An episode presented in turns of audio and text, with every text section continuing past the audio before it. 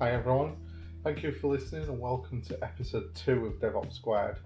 For this week's episode, we're talking containers, and I'm delighted to be joined by Katie Gamanji, who is a Cloud Platform Engineer with American Express.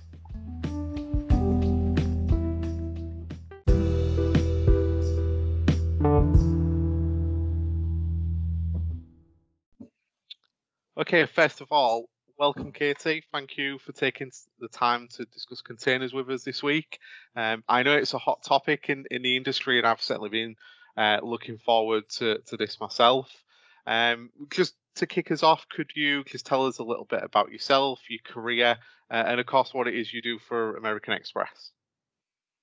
Hi, Martyn. I'm very glad to be here and part of this podcast. As you mentioned, uh, my name is Katie Gamanji, and I am a cloud platform engineer for American Express. I'm part of the One Infrastructure team, and the purpose of my team at the moment is to transform the current platform by embracing the cloud native principles and making the best use of the open source tools. As well, my involvement in, in the open source community is translated from my role as a TOC, or Technical Oversight Committee member for the CNCF pretty much alongside 10 other champions within the open source community, I'll be responsible to steer and maintain the CNCF landscape. Pretty much we are the group of people that shapes and make sure that the right projects are joining the open source community. And that's pretty much what I'm doing in my daily job, as well as how I'm involved in my open source community. Yeah. Okay, perfect. Thanks, Kate, for that. It's a really good introduction to yourself. Um, so, as as I said last week, um, for for people that listened last week, one of the first questions I want to ask every guest that comes onto the show, just to get a feel for what they feel about the subject, and also just to let you know as listeners that there are many different opinions when it comes to DevOps, and they're all they're all valid. Um, so the ver- first question that I'm going to ask is, what does DevOps mean to you? That's a very good question. I think the answer to this question has been different throughout years on my side. But I think at the moment I find DevOps as more of a technique instead of tooling that kind of tries to close the gap between the infrastructure and development team. As well, I see DevOps as a way to provide a solution of how to de- deliver better value to, to your product and customers. So I don't see DevOps necessarily as a way to automate things or reduce uh, the cost of infrastructure. It's more of a technique that as a bonus can lead us to have benefits of running a more lightweight infrastructure platform, of having a better rollout time to production from sandbox and so forth. So for me, it's, it's more of like a technique of collaboration between teams. And as I mentioned, in my in my view, its main focus is on how can you better deliver value to the product.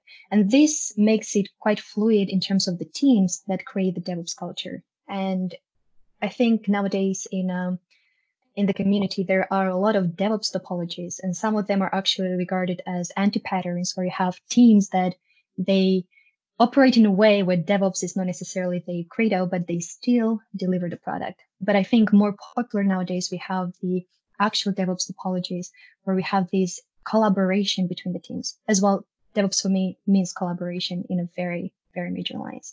So it's all about collaboration. It's all about how can you identify the functions and close the gap between how your product reaches uh, the, the customer and everything in between, such as operation infrastructure, and so forth.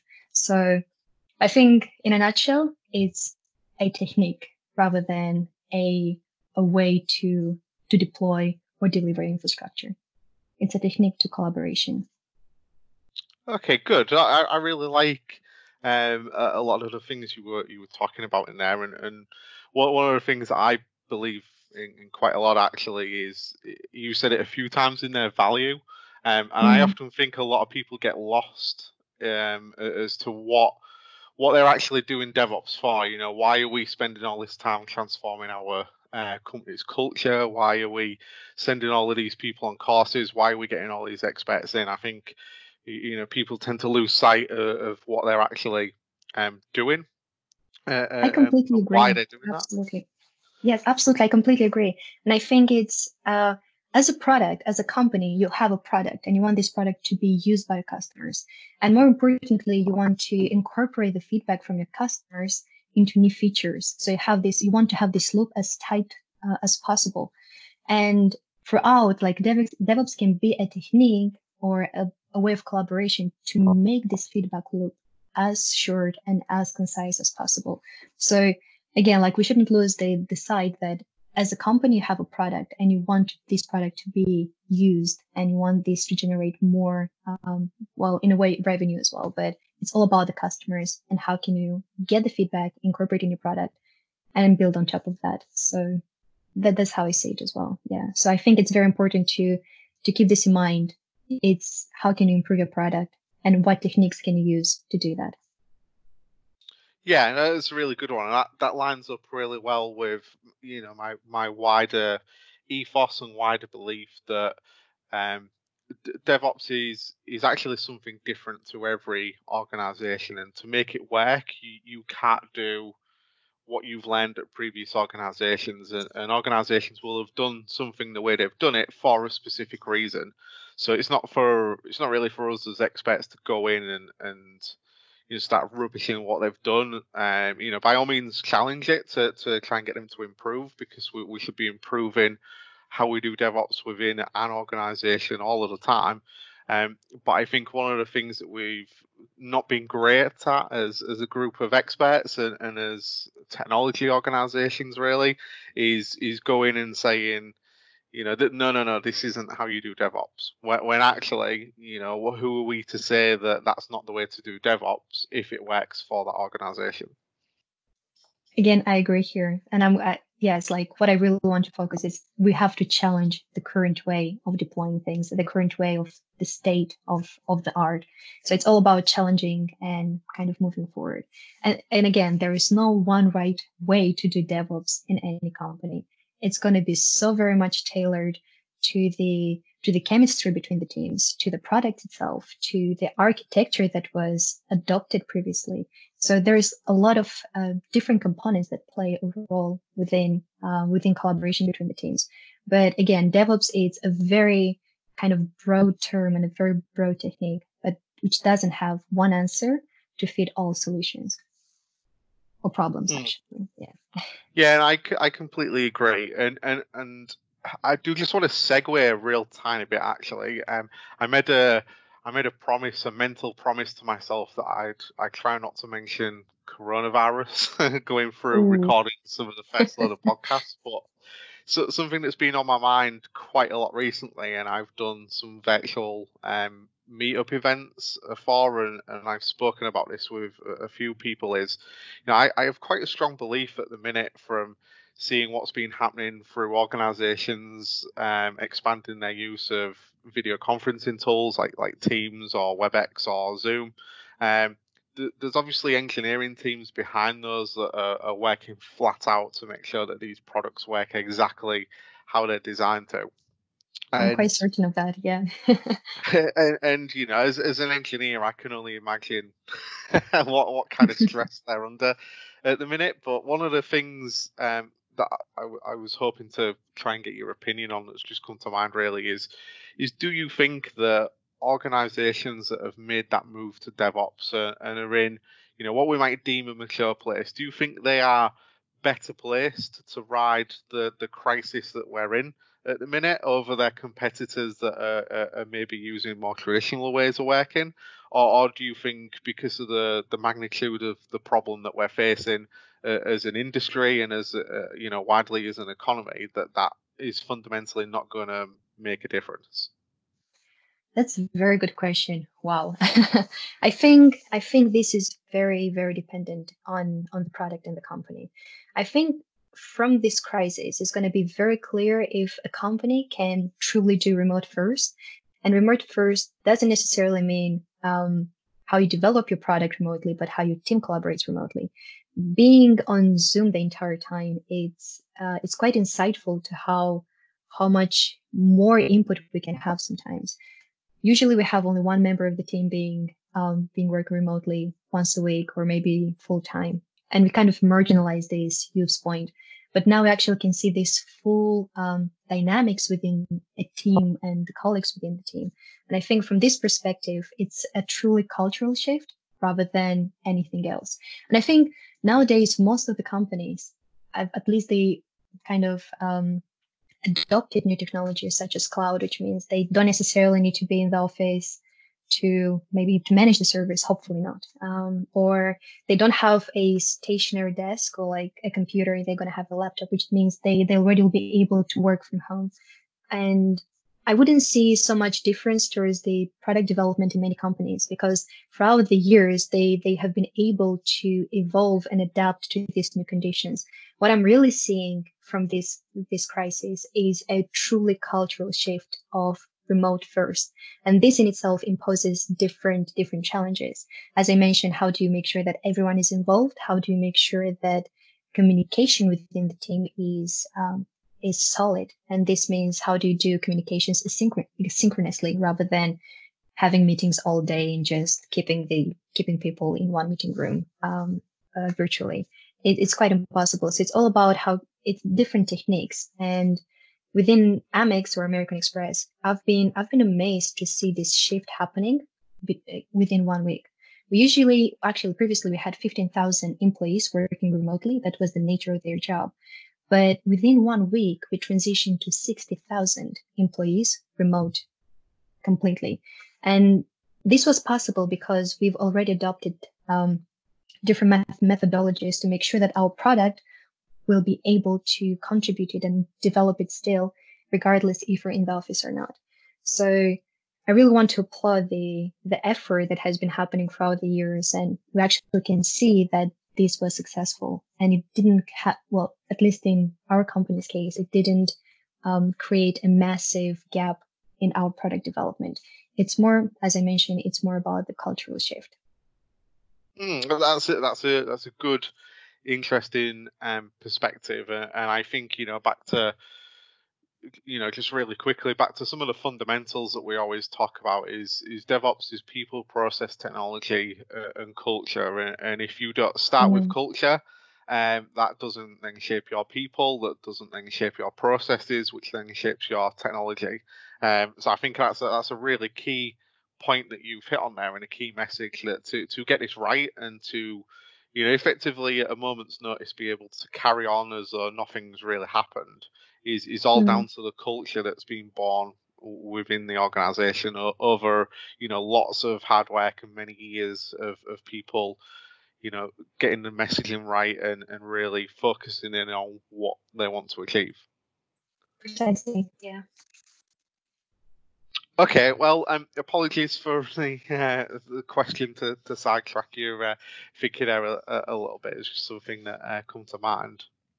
Um, so on, on containers, and, and, and I'll be I'll be really honest. I, I'm I'm fascinated by containers. Um, so in, in a way that I, I you know I've I've spent the last probably five or six years now of, of my career working with uh, cloud technology, and most of that has been uh, Microsoft Azure as, as a technology stack. Um, and mm-hmm. when, when I have all of these cloud tools available to me, and uh, I'm I'm very fortunate enough to to know um, how to develop. I come from a development background um, and also an operational background as, as well. But you know, you know, thinking of the development side of that, if I have all of these platform as a service offerings available to me to be able to develop my application and make it work exactly for the cloud, you know, I, have always been interested into where containers come in and, and, why, you know, would I write my application for containers? Would, you know, is it just for legacy applications and stuff? So, so we'll come into some of that. But for, for the mm. people that maybe aren't really aware of, of what containers are, can you just explain, um, you know, as, I, I guess as high level as possible, what exactly are containers? I like to describe containers as a minimal environment that is required for application execution. That's it. Uh, so what I actually mean by that, you have an application, you require some resources such as CPU and memory, you require some dependencies for your application.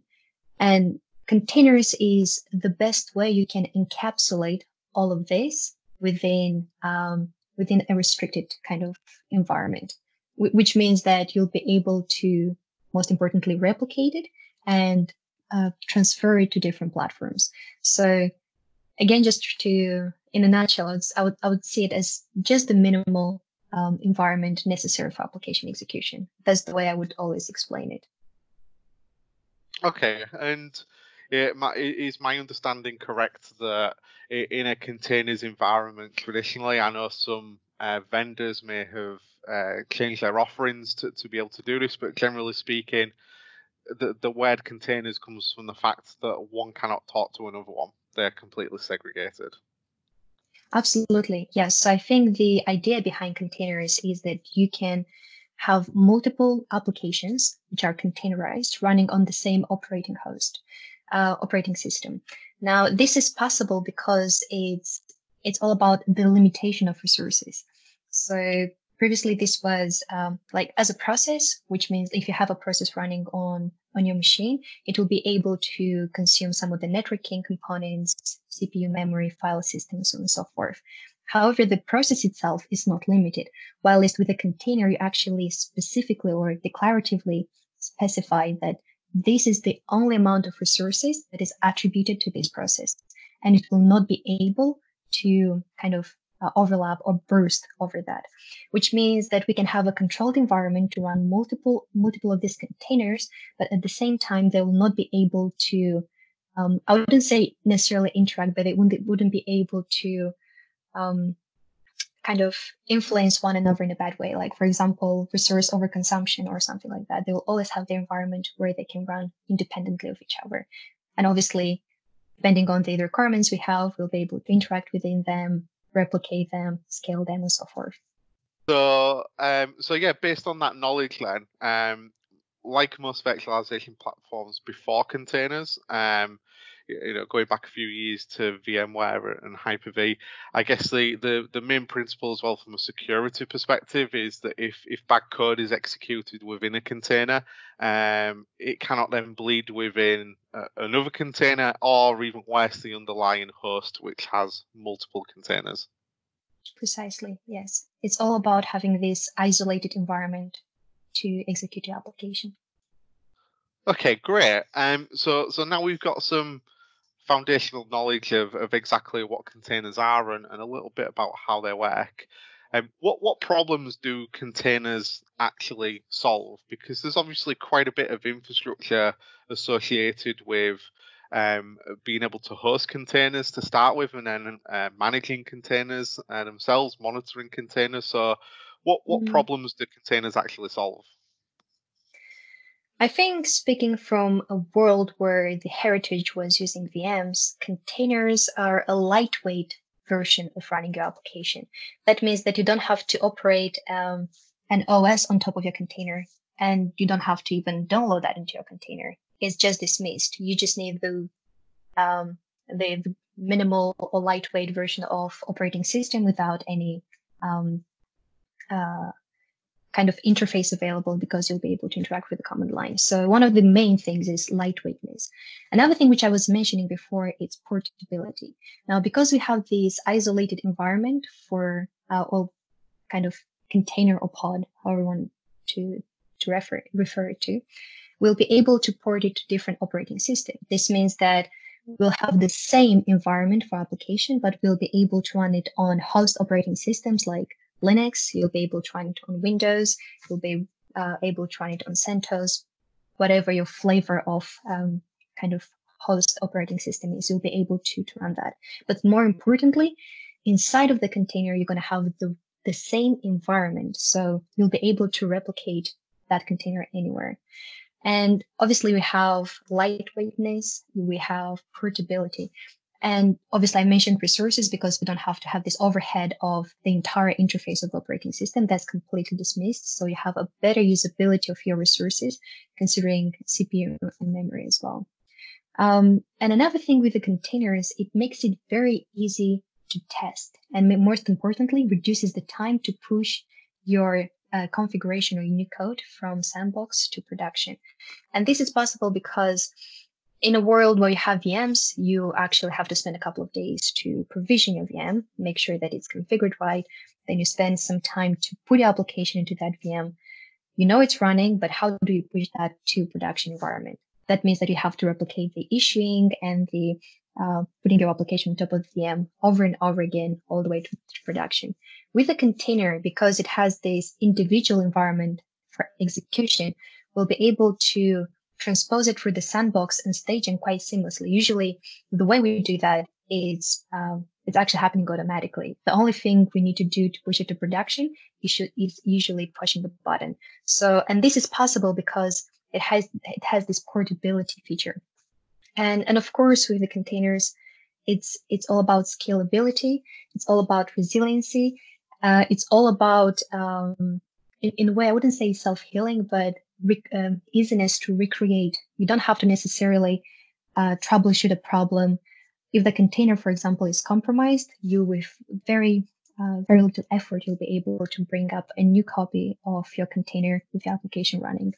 Um, so all of this kind of encapsulate the benefits of having containers within one organization. Mm, okay, so well, you know, I think one of the things that I picked up um, from this has long been my belief as to why containers is so popular with uh, DevOps and, and, why it is is generally bundled together with DevOps in terms of talking about it and um, when you go to conferences and user groups, you, you generally get containers come up at, at, some of those events at some point is you know you talked to you talked about the size of the package because there's no mm. operating system so that makes deployment very quick um, it also means that packaging up or build and deployment of that fits very nicely into CI and CD, continuous integration and continuous deployment. So exactly. it, it feels like to me that that's that's exactly why uh, a, a, lot of organizations uh, uh, practice uh, DevOps when they're in a mature place, that feels like uh, one of the biggest reasons that they go down that route is because it can still fit within the methodologies that you that you know and love with DevOps, um, but gives you a different target platform other than just platform as a service. It gives you a, a lot more control in a, in a lot of ways. Precisely, and I think going back to the DevOps uh, culture with the containers, a developer, for example, they actually can fully focus on their application they don't necessarily need to worry about the infrastructure. What they usually need is they develop application. And usually they will need to write um, or interact or test the uh, application locally with Docker, which means they by default are going to have this Dockerized image for, for the application, which can be portable anywhere. So from, from a developer point of view, what they, the skills they need to acquire are, are Docker. But from an infrastructure point of view, they, what we actually need is just take that image, and deploy it. And that's the only thing that the two teams need to kind of um, overlap in terms of knowledge and make sure that the upscaling of these skills are, are there. But definitely with the containers, this is a more um, sustainable way to develop your product. Okay, good. Um, yeah, that, that's, uh, that's certainly for my understanding anyway. Like I've been intrigued in containers for quite a while. While it starts to make a lot more sense to me than stuff I've read uh, online. If I'm honest, it's, it's a lot clearer the way you're describing it. Um, so just just moving on a little bit and thinking about um, how you use containers at, at American Express. Um, so what advantages do the containers give you at American Express? Why why was that a, a route that the organisation decided to go down? I think pretty much all of the advantages I mentioned about containers, such as uh, portability and scalability and resilience, all of these were a very good um, motive, I would say, to to move towards a containerized world. And I think within the team at the moment uh, and the work that we do is fully uh, focused on containerized application. So we actually have a stream of work which uh, aims to containerize some of our processes, especially our observability stack. So we move them from being processes to actually containers, which means that uh, when we're going to create a more cloud native platform, that transition is going to be seamless. So we have we already doing a lot of heavy lifting at the moment. Um, with the containers, again, we we actually can uh, introduce most of most of the um, best practices within the cloud native world. Um, and this this is again is transposed within different streams of work we have. So again, with containers, it's more easier for us to push our application to a different platform. But at the same time, we have a new prototype of CI/CD, which is incorporated with at the moment we're prototyping Argo CD, which means that we'll be able to um, kind of create our containers using a GitOps model where the source of source of truth is going to be within our Git repositories. Um, as well, the containers themselves, they uh, impose a new way of um, monitoring your infrastructure. So we have enhancements going on um, happening for our observability stack. Um, how can we overview this container world better? Um, and another another initiative within the container world that we do is the introduction of a very solid service mesh. And currently we're prototyping Istio and making sure that we have this communication between containers um, as transparent and as visible as possible, especially in a microservice based architecture where your request maybe goes to 10 different microservices before actually gives a result to the user. So I think with the containers, it, it it's not just about yes, transform this into something portable, but it's more about the like um, other changes that we need to do within our infrastructures to make sure that we can have a containerized platform, but more importantly, we can manage it in a very resilient way. Okay, that's that's interesting. That's interesting, so good to to hear the insights of you know why why an organization has, has gone down a specific route. I always find it interesting to understand some of the different reasons um, that organizations have gone the route of have gone um, with specific technology. And I guess one of the follow ups to that is that obviously American Express are, uh, you know, I would definitely deem them a, a large enterprise. I think it was 60,000 users, um, you said earlier, that are obviously now working at home, but that's a, that's mm-hmm. quite a large organization. So with, with that becomes certainly from a containers perspective comes um, quite a lot of scale. So so how do we how do we even start to manage containers at scale? Because they they, they can grow exponentially. I'm I imagine when you talk about having multiple instances of one application running, uh, potentially different regions uh, as well. So how how do we go about managing containers at scale? Yeah, that's a very good question. Currently, within American Express, we have a platform that is composed of thousands of containers. And scale is something we need to think about at all times and we need to consider it at all times. Um, when running containers at scale, I think the first step is uh, obviously when you have an application, the first step is to Dockerize it. So maybe have a Docker container to, to test it locally. However, when it, it comes to like a, a more like uh, an immense amount of replicas, Docker is not be going to be able to support that. And we need to move to an orchestration framework for the containers.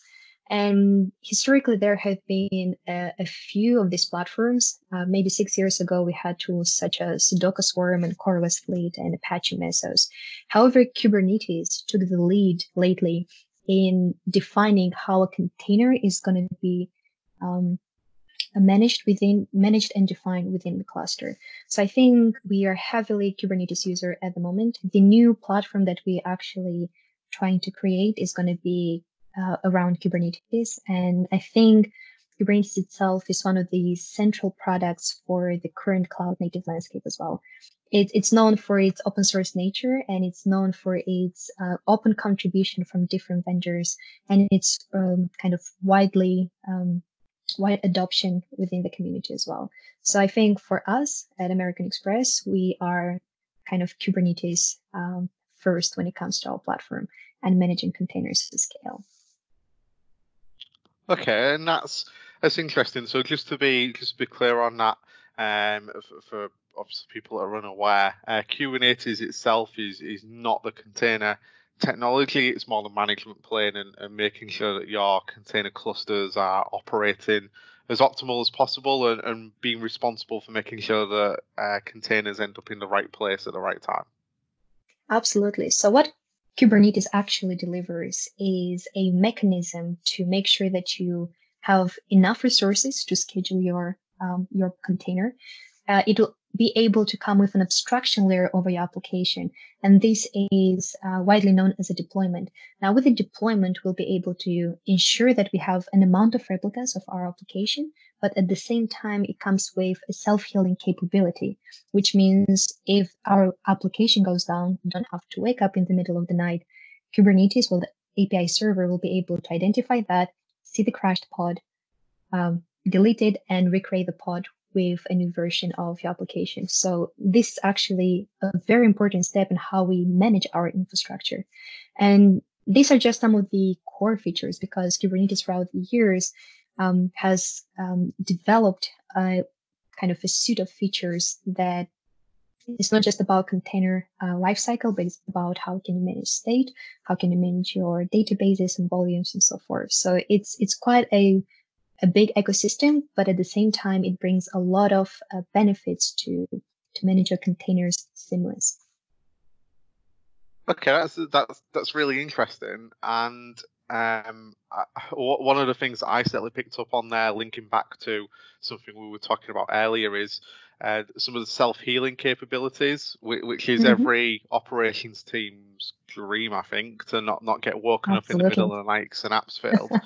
Uh, and I guess that ability to um, automatically redeploy your application, ultimately from from source, so so from uh, Git effectively through your pipelines, is um, is is where the the size of the package and the size of the deployment and um, h- how small that package ends up being uh, means that we can deploy it as as quickly as possible, so that downtime, if there is any, is is absolutely minimal, and and that's a real key thing, right? Because we obviously wouldn't be able to do that using that the VM example you were talking about earlier, having to jump onto a VM, copy files across, do some config, uh, make sure IIS is or Apache is working or whatever application uh, we rely on. Whereas this week is basically uh, pick up pick up the application from source, run it through CI and CD, uh, and then pass it over to Kubernetes to say go, go sort this out. Yes, yes, exactly. I think with the VMs there is there is a lot of overhead in managing the application, and it's not just about the hardware you have to manage, but it's about the way you deploy to those um, to those machines. And I think, again, like having multiple replicas of application in the uh, VM uh, centric infrastructure is, uh, I think it's quite a hassle because you have to have a VIP on top of them. You have to make sure that it's both of the replicas are available and so forth.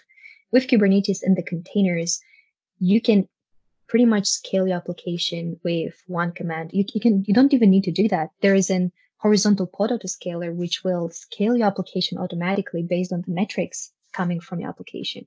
So it's it's quite a sophisticated mechanism that does a lot of heavy lifting. So from a infrastructure engineer point of view, what you have to do with Kubernetes is just to make uh, it's it's all about enhancement. Like application management is pretty much done. It's more about how can you um, maybe tailor that infrastructure to the product. How can you get better visibility? How can you have um, secure communication between the pods and so forth. So you actually can really focus on the advanced features for a platform rather than how can you replicate or how can you provision this application into VM. So the shift of, of the work is completely changed. Okay, that, that makes a lot of sense to me. And uh, the more the more we talk about this and, and the more you talk through some examples there, the more I see where containers solves a lot of problems and, and increases uptime potentially uh, as well, I think, and, and reduces the need for uh, call outs within the operations team. So there's there's all around benefits. I think is one of the key things uh, to take away from that that little segment there. Um, I just want to move on a little bit and talk a little bit about the uh, CNCF that you mentioned in your introduction. So just tell us briefly what the CNCF is and, and how it benefits the technology ecosystem. Certainly. Um, CNCF stands for Cloud Native Computing Foundation, and it is a nonprofit organization that focuses on giving a home for fast growing projects in a vendor neutral environment. And I think what I really want to emphasize here is the vendor neutrality. Now, when we accept a project to be part of the CNCF um, community or landscape, what we really want to focus is it has a very diverse contributor base and it doesn't have vendor uh, prone language, which means that we don't really, it's not going to be possible to monetize the product, um, which is actually a very important thing. From this, uh, from this starting point, we'll have multiple contributors actually contributing and involving this project, and it's going to be an organic kind of development rather than an enforced one or pushed by vendor. And we, from this, we'll be able to see actual uh, contribution to the product that are necessary to the users at the moment. So as, for example, I'm using a product which is open source. I need this particular feature. It takes me maybe one hour to deliver that uh, maybe feature, like write the code, submit it. The community again, the community members are going to review the PR. They're going to merge it, and this is how I will benefit from this because I'll have this new feature within this open like open source project. But at the same time, this is bringing value to the wider community as well. And it's all about building on top of it. I would, I would describe it like uh, maybe as an ever growing Lego project that doesn't necessarily have an end goal, but it's an organic growth that is not, um, it's not influenced by a specific vendor. And this is what pretty much CNCF tries to deliver for, um, for the technology ecosystem at the moment. Okay, that's that's really interesting. Um, I, I must admit, I, I knew of the CNCF and, and have read up on some of the projects that are, are part of the CNCF, but never really realised some of the um, the attributes that you look for in projects before accepting them. And I guess when, when you're talking about the, the core technologies that make up our industry, um, not being able to to profit for them from them in a, a you know a, a nefarious way in a lot of what ways is I guess a really fundamental principle that makes a community like that work. Exactly, and I think again, like the CNCF has has started this maybe years ago, and it was pretty much around Kubernetes. And I think to most of these open source projects, uh, the core or one of the main component is to integrate with Kubernetes components. So it's it's more of an ecosystem around Kubernetes, but not only. It's it's all about how can you um, develop new features and capabilities at the expense of um, novel companies. Like I want to contribute, I want to make the wider community. Uh, how can I say enrich the wider community? You'll be able to do that with with ease. Okay, that's that's good. And mm-hmm. so, so, you say you're um, part of the technical oversight committee um, for the CNCF as well. What what exactly does that role involve?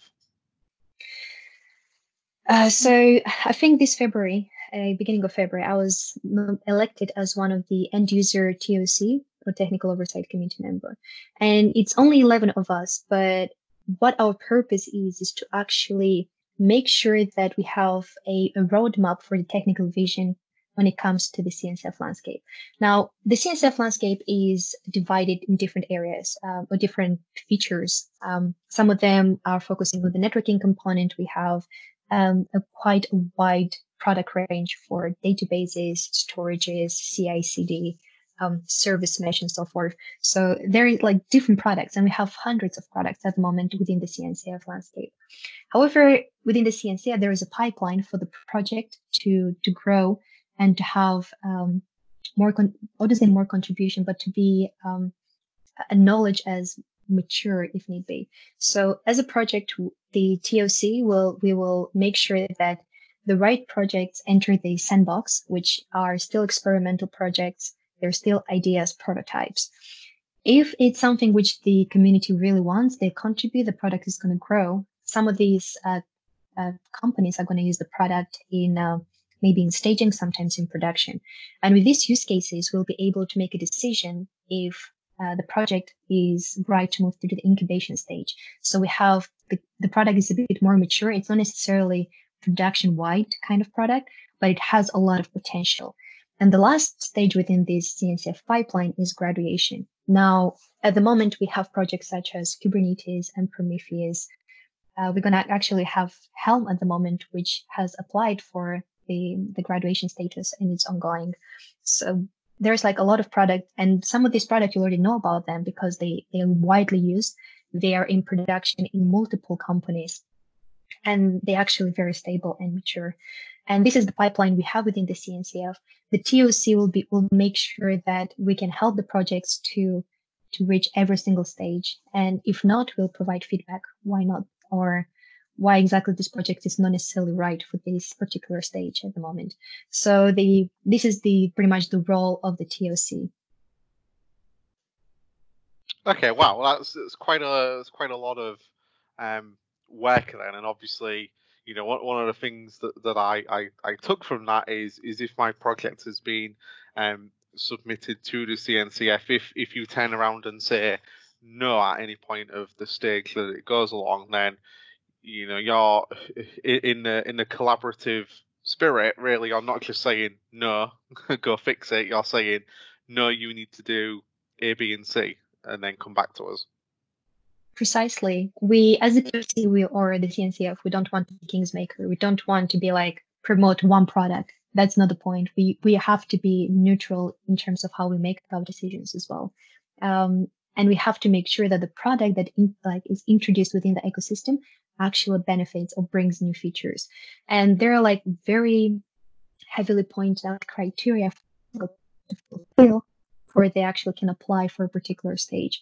So for us, it's it's a lot of pressure, but at the same time, it's sure that the ecosystem can grow organic. Our focus. Okay, great. Uh, that's, that's really good and, and you know really important part of the, the ecosystem, and mm-hmm. um, it, you know definitely from, from the stuff I know and understand, you guys are doing a an amazing job. So so everyone should definitely be really proud of the work that's going on there and the the effort that goes in because it's obviously alongside everyone's day job uh, as well, right? So this is stuff that people do voluntarily. So you, you know, this is this is a huge thing that people are giving up their time um, to be able to support and make sure that we we are in a better better cloud world, basically. Um, Precisely, and I think one of my advocating for is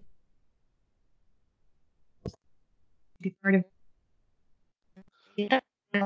technical people can i don't know uh, give ideas they can contribute one way or the other. So I really want to encourage that from everyone who's listening to this podcast. Okay, perfect. And um, just just for everyone's information, you can find the CNCF at uh, cncf.io, I think. Yes, at cncf.io, I uh, will have the central point, which uh, be able to go to different resources such as the CNCF interactive CNCF landscape. Uh, some of the core principles for cloud native CNCF is advocating for um, a lot of information in regards to what the open source community around CNCF wants to to deliver and promote a promote advocate um, is going to be found there. Okay, great. Well, that, that's again, that's absolutely um, amazing that you know you and the other people are willing to give it your time to support that um, initiative and, and, make everyone else's job a, a, a, lot easier when it comes to consuming some of this technology. Um, I just want to just want to move on to a, a question that I know um, a lot of people will will want to know the answer to, and and that is if you you know if I want to learn more about containers, what what are your top resources to, to go learn this in a bit more detail? So when you when you were learning containers, where where did you go to, to learn more about the technology and, and more about how to use it? I think when it comes to containers, there are a plethora of resources out there, and most of them are free. And um, generally, if you just type, "How do, can I uh, I don't know, learn containers. I, want to, I think they're going to be plenty of resources. But there is one that I really uh, mention in every single uh, opportunity I have, and that's the Katacoda tutorials. Now with Katacoda, we have these um, terminals and tutorials. Um, actually, they are tutorials where you have your task and you have your terminal with the predefined environment already. And you will be able to test and learn containers without the hassle of actually making sure that you can configure your machine right, you just go into this platform, you'll be able to learn straight away. So I think this is a very efficient way to, to learn about containers. They have um, plenty of um, tutorials around Kubernetes on one. If you want to learn about containers from scratch, you can go to Docker, understand how can you Dockerize your application, how Docker became a runtime um, within the Kubernetes world, and then transition to kind of learning Kubernetes components So I think this has been a very, uh, how can I say, it? a very solid way of interactive learning for myself throughout years. And I really would like to advise for other people to use it as well. Okay, good. Well, thank, thanks for that. That's some, some really good, useful places for us to, you know, go learn a bit more about this and, and start building up our uh, knowledge and, and containers. One of the things I wanted to finish on was, um, I, I guess thinking about some of the horror stories around containers, and I saw an article on the Register. Um, it was actually last year, I think, the article, um, but it was around um, Ford, the the motor company, um, basically having to write down uh, an investment that they took on uh, Pivotal software. So no, no, no specific dig at Pivotal software uh, at all. It just has to be an article that I found, and mm-hmm. basically they were saying that they had to take a write down on, on that really because ultimately, um, what what they had come up with was not going to work with Kubernetes um, properly, and and the headline was actually uh, quite quite damning in a lot of ways. It was uh, Ford writes down 181 million dollar pivotal stock as investors claim cloud business can't do Kubernetes properly, uh, and that's you know that's quite a, a damning article for a cloud company to have written about them. But you know what what would mm. you say some of the common challenges or some of the common issues that that could go wrong with Kubernetes? What should or, or, or containers in general? What should people be looking out for? oh, there are so many things that can go wrong in a microservice based architecture.